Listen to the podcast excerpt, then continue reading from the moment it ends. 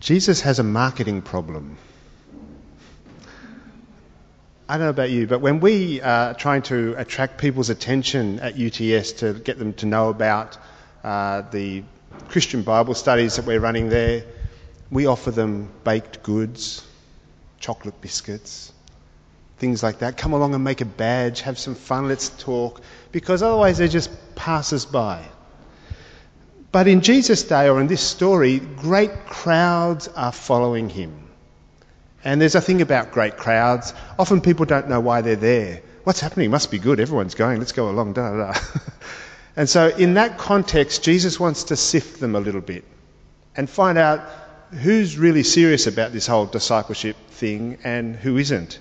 And so, he comes in pretty hard with this statement about hating your mother or your father or your husband or your wife or your children. My goodness, what's that about? That's my family. Mother's Day up at the QVB. We love our families, don't we? Don't we naturally love our families? It's a natural thing to do. I guess there's some exceptions. Some people struggle in that area. But for most of us, most of the time, we really love our families. Family is a natural primary commitment. When I think about the people who make up my immediate family,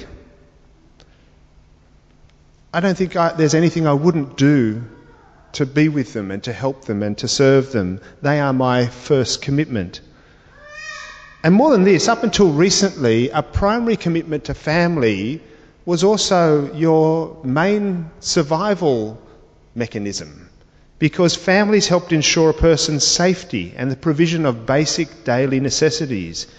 And in most places today, that remains the case. Family is the most fundamental building block of the community. How outrageous that Jesus should suggest that we hate the members of our family. This is a scandal, is it not?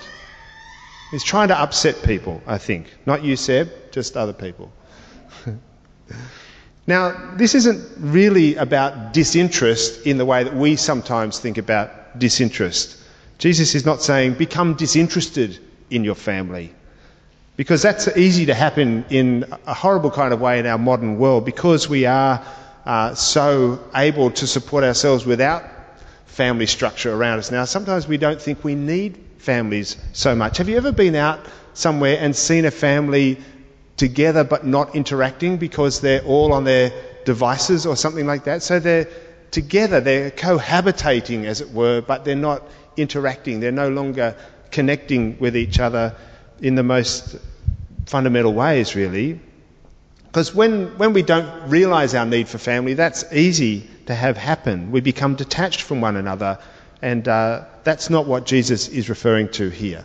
That's not what he's talking about. Jesus is offering us a very stark choice. He's inviting us to follow him, to make a decision about our primary allegiance rather than simply assuming our default allegiance, which is with family. Jesus is indicating that we need to make a choice that in many ways subverts our instinct. This does not mean abandoning our family, it means being willing and ready to step beyond the default systems that hold us. And a family system is one of the primary systems that hold us. Ultimately, this can be an expression of real love for family and for everyone else because when the call of Christ runs counter to our family system, you can be sure that the call of Christ is the more profound, loving way. Because all systems, even family systems, tend towards self interest. You see this in every system you'll engage in. People naturally tend to want to draw the boundaries of concern ever closer to themselves. That's what we do. You know, taxation systems designed to share the resources of the country with the whole place, but we all work out how little tax we can pay, right? We want to make it work for us. And the call of Christ is always to do something more than that. It will bring us, uh, it will bring the disciple into confrontation with the established ways of doing things, and then a choice must be made. Who do you love? Who do you love most? And who will you forego or let go of? Now, clearly, choices like these are not for the faint of heart, but they are the choices that are the stuff of discipleship. Because discipleship is not simply a part of life, uh, it defines the whole direction of a person's life. If following Jesus were simply a side project for your life, then the notion of choosing between Jesus and your family would be ridiculous, right?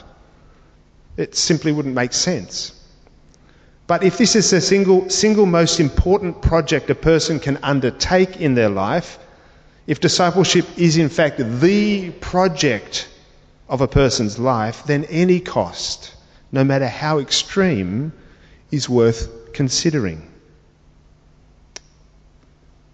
Now, if you do decide to devote yourself to Jesus, if it's so important to you that you would put at risk those most fundamental relationships, you don't want to do this lightly or in an empty kind of way. Jesus uses a story of a major building project to illustrate this. And uh, it made me think of uh, our Malcolm here when we started talking about the need to attend to the steeple. And uh, we knew it needed to be done, and Mal was watching the bank account, and he said, Look, there's no point doing anything until we have X number of dollars because you can't start this project and stop halfway that becomes a monument to incompetence.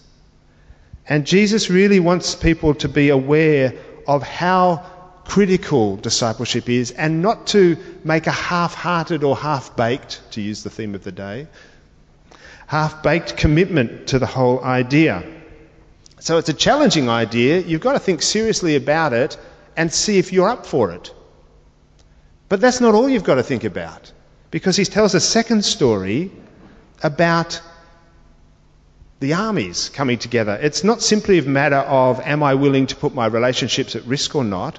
What happens if I decide against discipleship?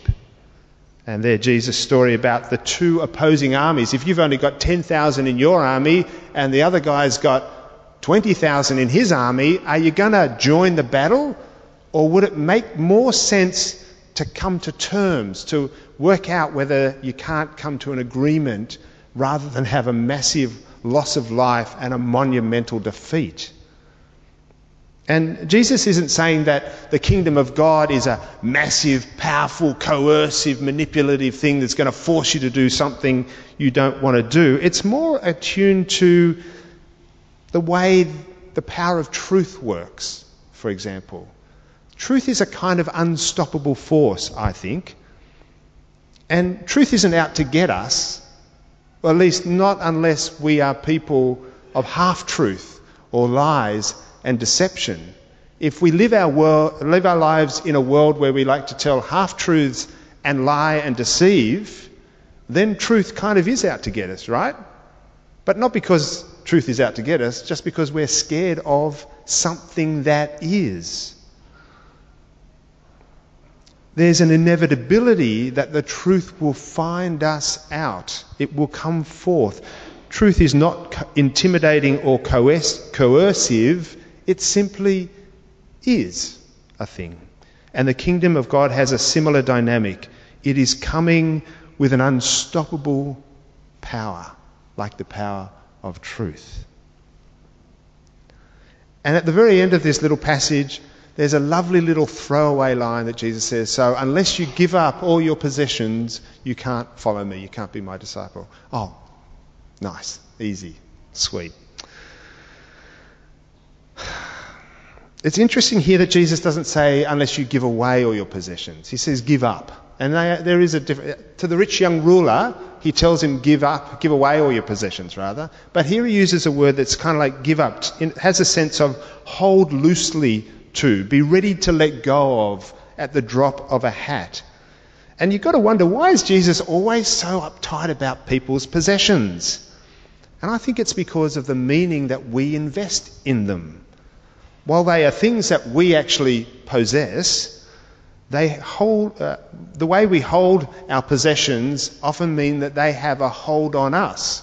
And they kind of possess us in a funny kind of way sometimes. I mean, consider this probably doesn't happen anymore, but when I was a young man, A young man loved to buy his perfect car.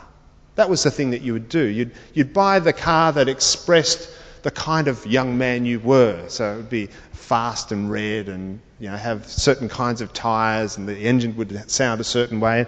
And you would see young men save up and buy this vehicle that would give them a certain amount of freedom geographically. They could move around the place. It would give them a certain status and identity. And they would constantly be thinking about how to upgrade this. So a nice new steering wheel or the gear shifter or seat covers. I don't know, a tune up, the, the foils or the colours or whatever it might be. And on the weekend, it wouldn't be uncommon to find the young man polishing his beloved, saving his pennies. And you could easily see it's almost like the possession has possessed the person. That's a cartoonish extreme example, but for all of us, in a more general kind of way, we like our possessions, don't we? We find ourselves amongst them. I know that when I go away for a couple of weeks and I come home to my kitchen, or my bathroom, where everything's where I like it, or my bed. There is no more comfortable bed than my. Oh, every now and then there is, but no, most of the time I really like my bed. And I feel at home there, and I find myself there, and we kind of locate ourselves amongst our possessions. They hold us and tell us who we are. And Jesus is saying that He wants to hold us and tell us who we are. He wants to give us our identity in the world, and He wants us to let go of every other identity. He wants to help us be free from everything so that we can follow His call into life and not be held captive by anything that will not bring us that life, not release us into that life. And see, the problem about this is that simply because uh, any affection for one thing will take away affection for another thing. It draws us away. So if we have a primary commitment to one, any other devotion becomes a distraction from that primary commitment. It's a focus, or sorry, a locus of compromise a point of division within ourselves, and we will despise that which takes us away from our true love. And Jesus says in a place, He will love one and despise the other. It causes a division within us. And Jesus gets that, and so He says, make that most fundamental, that most primary of decisions about where your commitment is. Jesus knows that his way is an entirely new and different way. It challenges our default assumptions to the very core, and so the choice to follow Jesus is a choice against our inherited ways, a choice to go beyond our instinct. It is not a natural nor an easy choice, and in some ways it never becomes natural and it never gets easier. But to follow the way of Christ is to learn to love not just ourselves and not just our immediate families, but to love everyone, which sounds a bit too hard to do, but that's the call of Christ.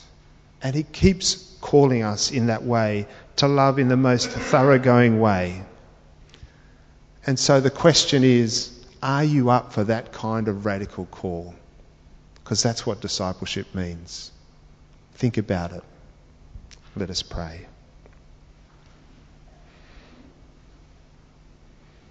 Lord, we thank you that you are no soft touch and you're not just talking about everything being rosy and easy, but you know that there are fundamental decisions we need to make that have far reaching consequences.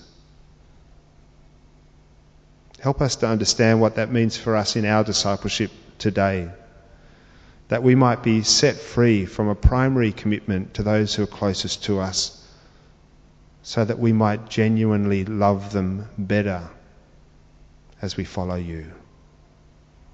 To the glory of your name. Amen.